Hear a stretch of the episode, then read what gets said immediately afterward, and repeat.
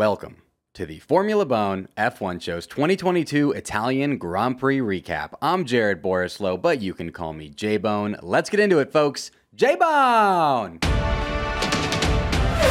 First up, on my Italian Grand Prix preview episode, I gave you three storylines to follow throughout the race weekend.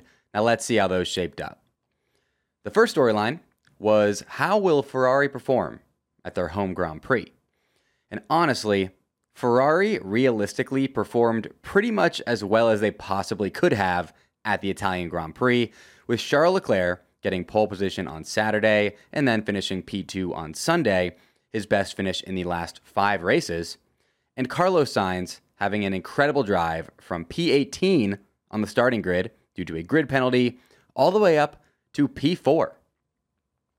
There are some people out there who think that Ferrari maybe could have had a shot at winning the race had Leclerc been put on the one stop strategy rather than the two stopper, so that Max would have had to pass Leclerc on track, and that maybe if Leclerc had been on the one stopper, he would have still had the lead when the Ricciardo safety car came out.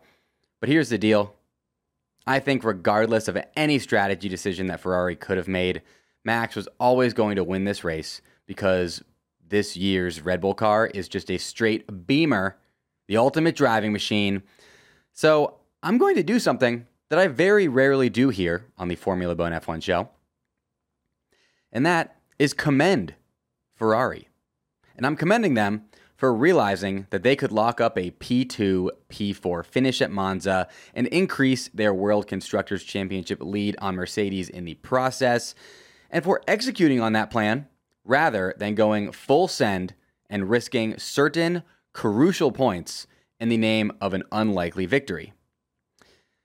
The second storyline was Will Max Verstappen extend his 2022 Grand Prix winning streak to five at the Italian Grand Prix? And of course, Max Verstappen, the unstoppable winning machine, won the Italian Grand Prix, making it an insane five wins in a row. Max is the newest member of an elite club of drivers who have accomplished five consecutive wins in a single season, along with just Sebastian Vettel, Michael Schumacher, Jack Brabham, Jim Clark, Nigel Mansell, and Lewis Hamilton. And Max is halfway to setting a new record for most consecutive F1 wins, regardless of season, with the current record being nine wins in a row, held by Sebastian Vettel, all taking place within his dominant 2013 season. I'll be talking about how early Max could end up clinching this season's World Drivers' Championship title during the listener voicemails portion of this episode, so stay tuned, folks. This episode is a good one. The final storyline was Will Nicholas Latifi finish in the points for the first time this season at the Italian Grand Prix? And he did not. Bum, bum, bum, he did not.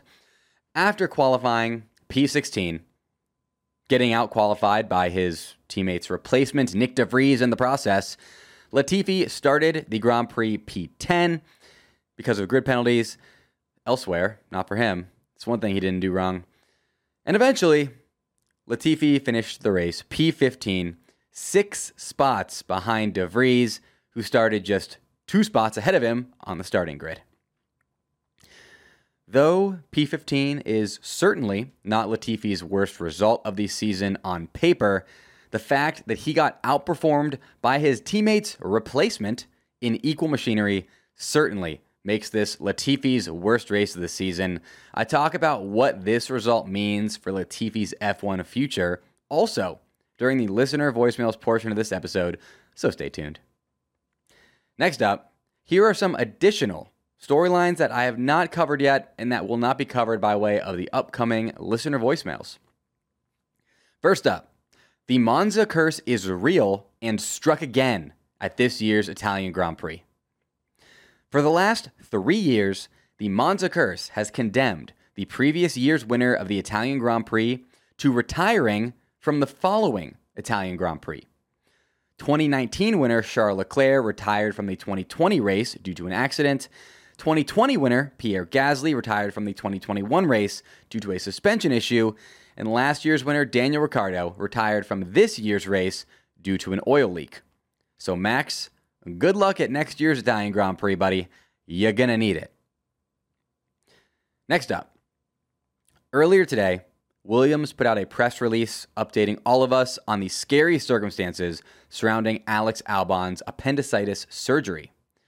Quote, following surgery, Alex suffered with unexpected post operative anesthetic complications, which led to respiratory failure, a known but uncommon complication. He was reintubated and transferred to intensive care for support. He made excellent progress overnight and was able to be removed from mechanical ventilation yesterday morning. He has now been transferred to a general ward and is expected to return home tomorrow. There were no other complications.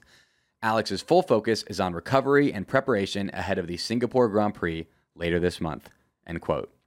That is all absolutely terrifying, but I am so happy Alex's condition has improved, and I think I speak for the entire F1 community when I say get well soon, Alex. And finally, unfortunately, Sadly, it looks like the FIA are going to do exactly what I predicted and deny American F1 hopeful Colton Herta's request for a super license exemption, meaning as it stands, Colton Herta will not be eligible to compete in Formula One for AlphaTauri next season. But all hope of an American on the grid in 2023 is not lost as Williams Academy driver Logan Sargent is currently set to have an eligible super license for next season because he's having a great season in Formula 2. And with Latifi's F1 future even more up in the air after this weekend than it was before this weekend, somehow, it is entirely possible that we see the red, white, and blue of the United States, in addition to the red, white, and blue of the Netherlands, Great Britain, France, Australia, and Thailand already on the grid, on the grid next season. So I'm really hoping we see an American. Colton Herta, Logan Sargent, I don't care. Let's get the red, white, and blue of the United States and the stars and stripes on the grid. This episode of the Formula Bone F1 show is sponsored by a new sponsor, Chime. What goes great with a summer vibe? How about a checking account with no monthly fees? Like a cool breeze, Chime is a refreshing way to handle your money. With no monthly fees, no maintenance fees, or minimum balance fees, it's how banking should be. And when you need to access your money, you can do so fee free at more than 60,000 in network ATMs at many locations like most Walgreens, 7 Eleven, and CVS.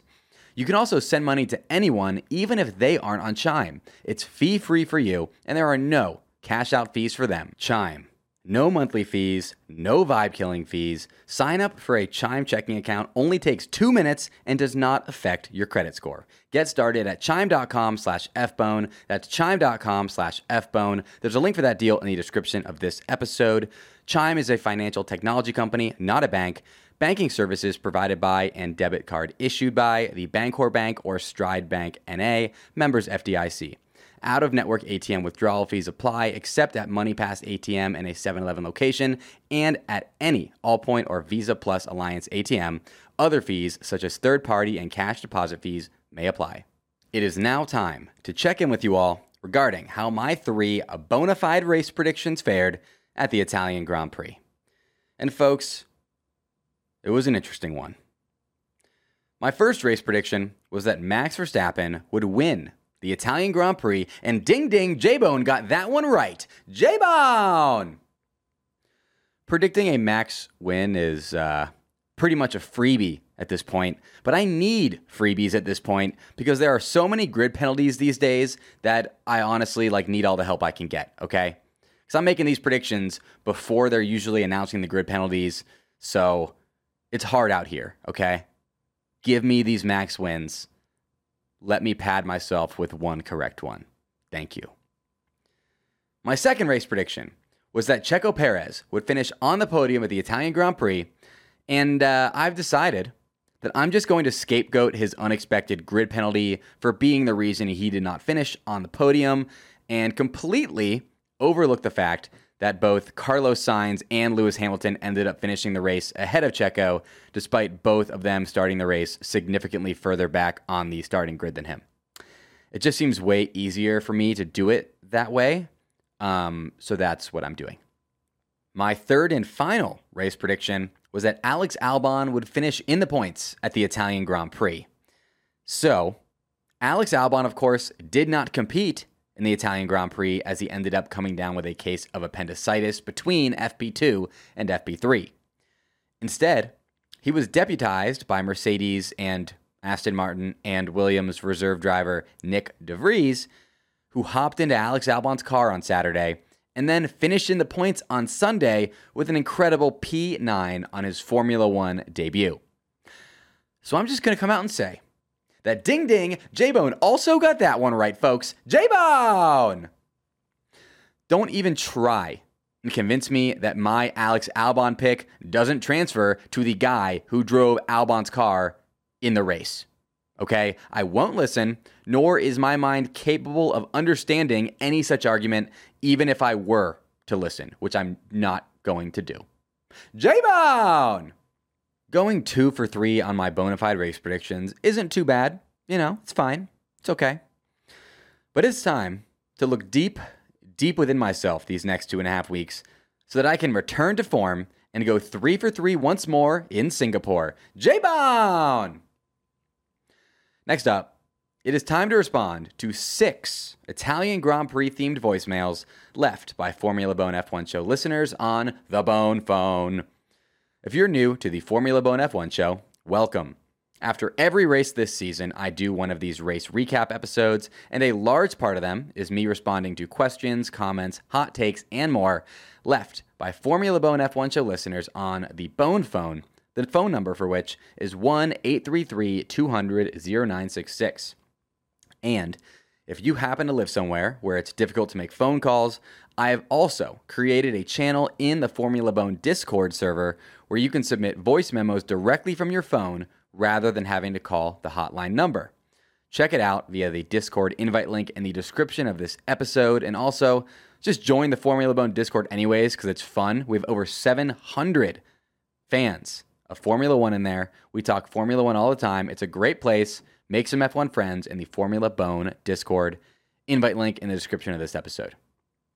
So during or after each race, whenever you have an interesting thought, hot take, complaint, or anything else like that, make sure to hit up the Bone Phone or the Formula Bone Discord for a chance at your voicemail or voice memo being played on the show.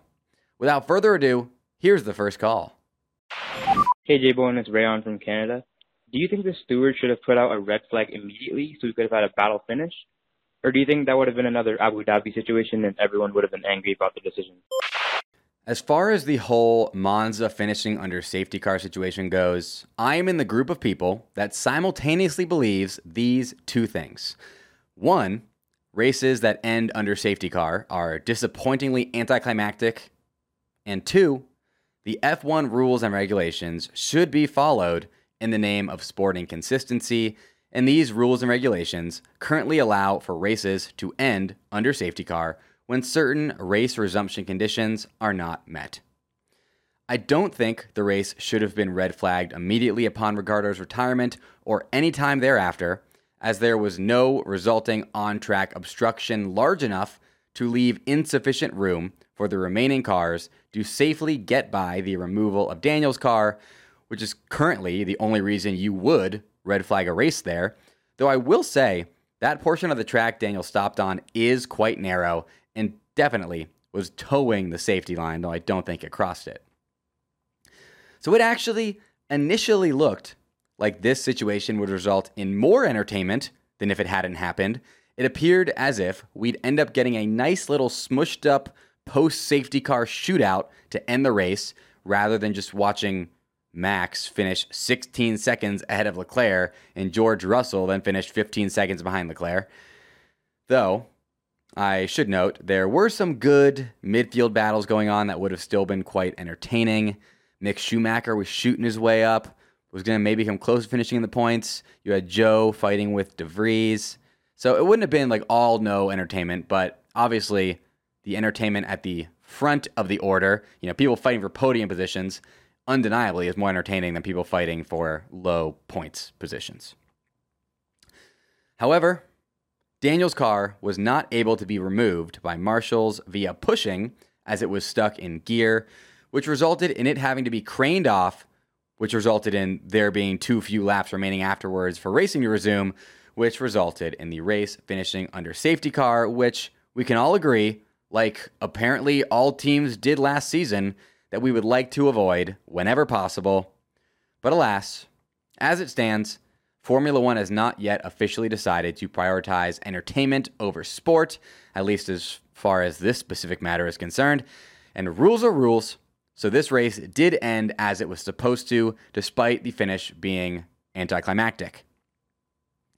After Abu Dhabi 2021, teams tried to come up with fair ways for races to not end under safety car and came up with nothing upon which they all agreed.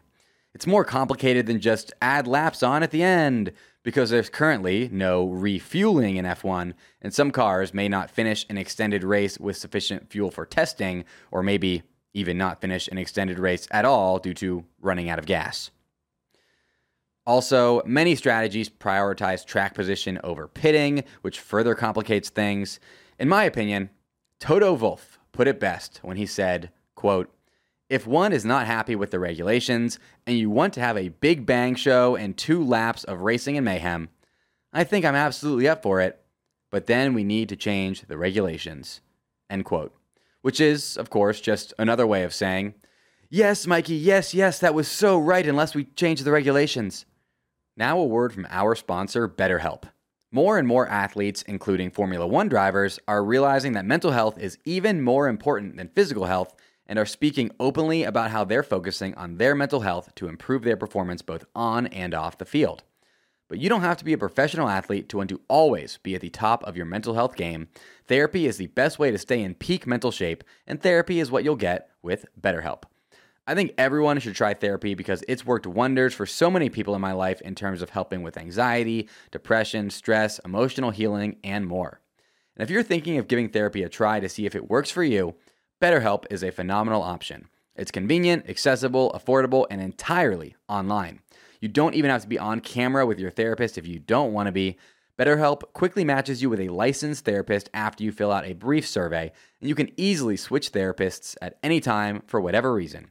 When you're ready to feel at the top of your mental health game, therapy can get you there. Visit betterhelp.com slash fbone today to get 10% off your first month. That's betterhelp.com slash F-B-O-N-E.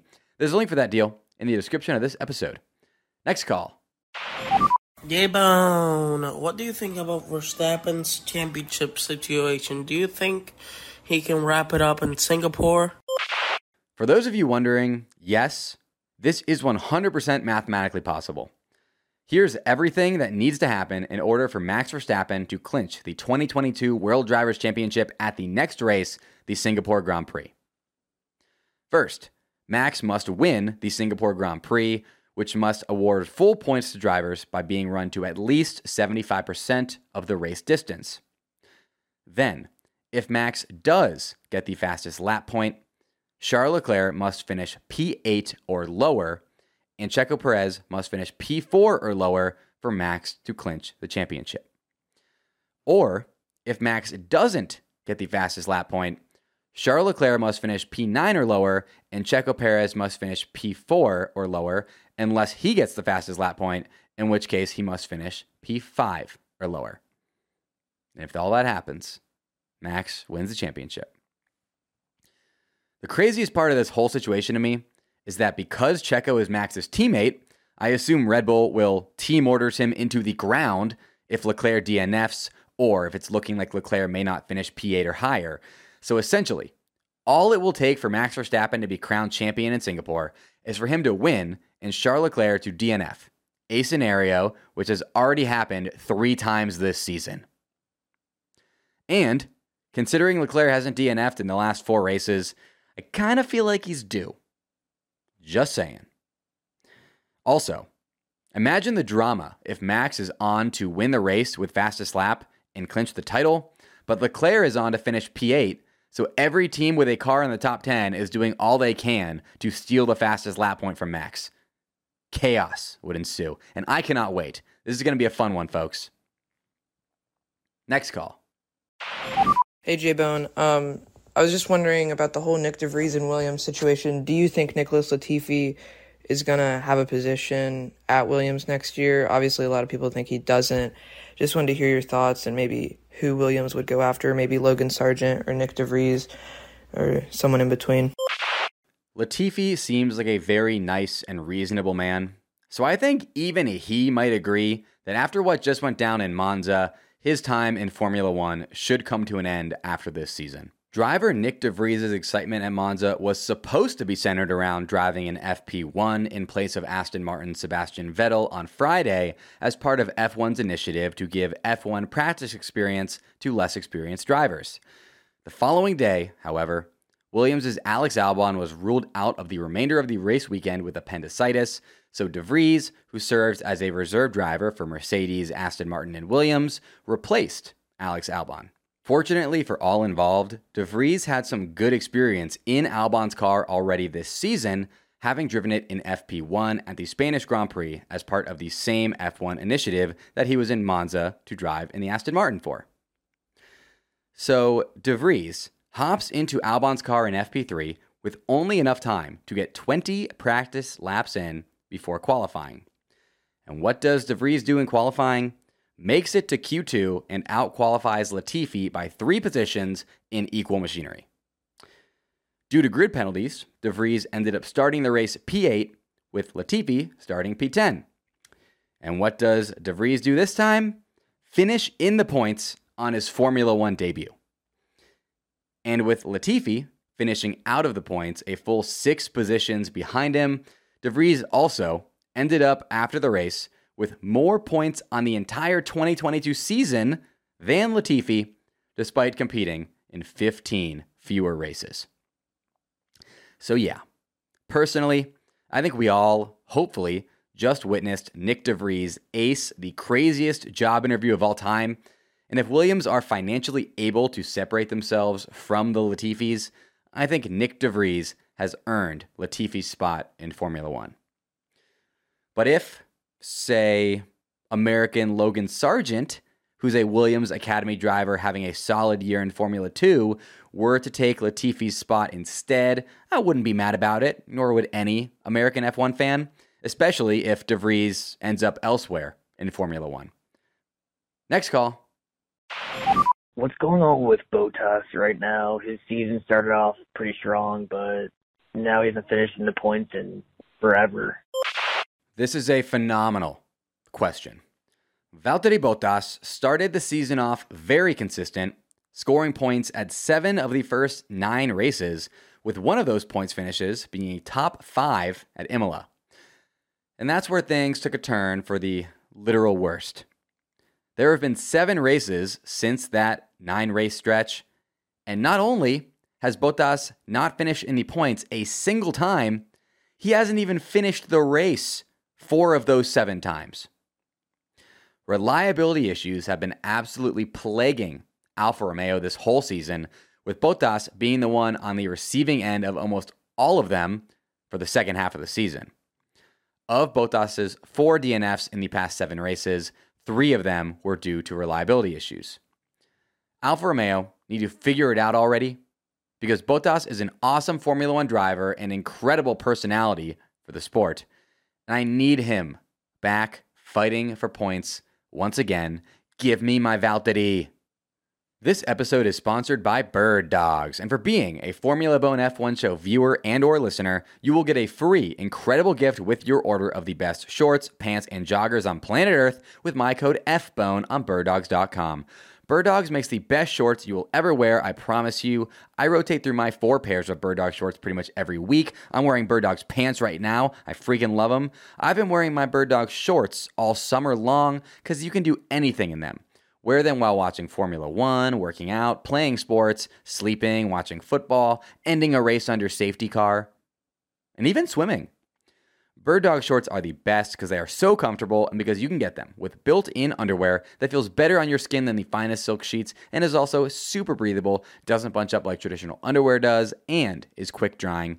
And as far as that free gift goes, it can be any number of crazy gizmos and gadgets, such as a dad hat, a tumbler, a pair of nunchucks, a whistling football, and much more. So go right now to birddogs.com, promo code FBONE, free gift. You will not want to ever take your bird dogs off, I promise you. There's a link for that deal in the description of this episode. Next call. Hi, J-Bone. I'm Issa from the U.S., and I was just calling um because I was wondering what you thought of Nick DeVries getting um driver of the day over Carlos Sainz because he went from P18 to P4, which is really impressive. In my opinion, the F1 driver of the day voters absolutely got this one right when they elected Nick DeVries as driver of the day. Full disclosure, I am one of those Nick DeVries voters. Sure, Carlos Sainz went from P18 to P4 at his home Grand Prix, well, Ferrari's home Grand Prix. But consider this Lewis Hamilton gained exactly as many positions during the race as Sainz did, going from P19 to P5, and he did so in a car that qualified over a second slower. I think Sainz's and Hamilton's performances were both great, but I also think that they said a lot more about the cars and the rest of the field than they did the drivers. On the other hand, DeVries' gutsy F1 debut performance was not only history making, as DeVries became just the 67th Formula One driver ever to score on their debut, but also said a lot more about the driver than it did the car or the field, given the absolutely bizarre circumstances through which DeVries even ended up competing in this race in the first place. So, yeah, I think Nick DeVries fully deserved being driver of the day at the Italian Grand Prix. Final call. Hey, J Bone and Sam in Milwaukee. With uh, Red Bull running away with first place in the constructors, how do you see the race for second and fourth shaking out? Ferrari and Mercedes are pretty tight, uh, going for second. And then there's Alpine and McLaren pretty tight in fourth and fifth. Thanks. As far as the fight for P2 between Ferrari and Mercedes goes, if Ferrari keep doing what they did at Monza, aka not totally screw everything up for themselves and actually make sensible, prudent decisions, I think they can hold on to that P2 for the rest of the season. It seems like maybe Ferrari have taken some pressure off themselves by no longer competing for the World Drivers' Championship and instead shifting focus to just the constructors, which could serve them quite well. However, I still think that Mercedes will end up finishing the season P2 over Ferrari in the constructors because of their superior reliability and because I like Mercedes over Ferrari at a lot of the upcoming circuits. This fight is going to be so fun to watch. I'm very excited for it. As far as the fight for P4 between Alpine and McLaren goes, I think Alpine will hold off McLaren through the end of the season just because of consistency all around. The Alpine car is more consistent than the McLaren car, plus Ocon and Alonso's consistency as a driver duo outweighs the high ceiling and low floor combination of Lando and Danny Rick. So, yes, I think Alpine finishes P4 in the constructors, and I think Mercedes finishes P2. That's it for today's episode of the Formula Bone F1 show. If you enjoyed the show and want to help me out, I'd really appreciate it if you could toss me a comment, like, subscription, rating, review, or any other form of engagement on whatever platform you're on right now so that said platform and its algorithm like JBone more. I'm also trying to get 1,500 likes on this video episode. If you could please help me out and toss me a like. Thank you. Between now and my Singapore Grand Prix preview episode in a couple weeks, you can stay engaged with the Formula Bone brand by joining over 700 members of the Bone Brigade in the Formula Bone Discord server via the invite link in the description of this episode. And you can also follow me on all social media at Formula Bone and at my real name, Jared Borislow. That's at J A R E D B O R I S L O W. Until next time, folks, J Bone!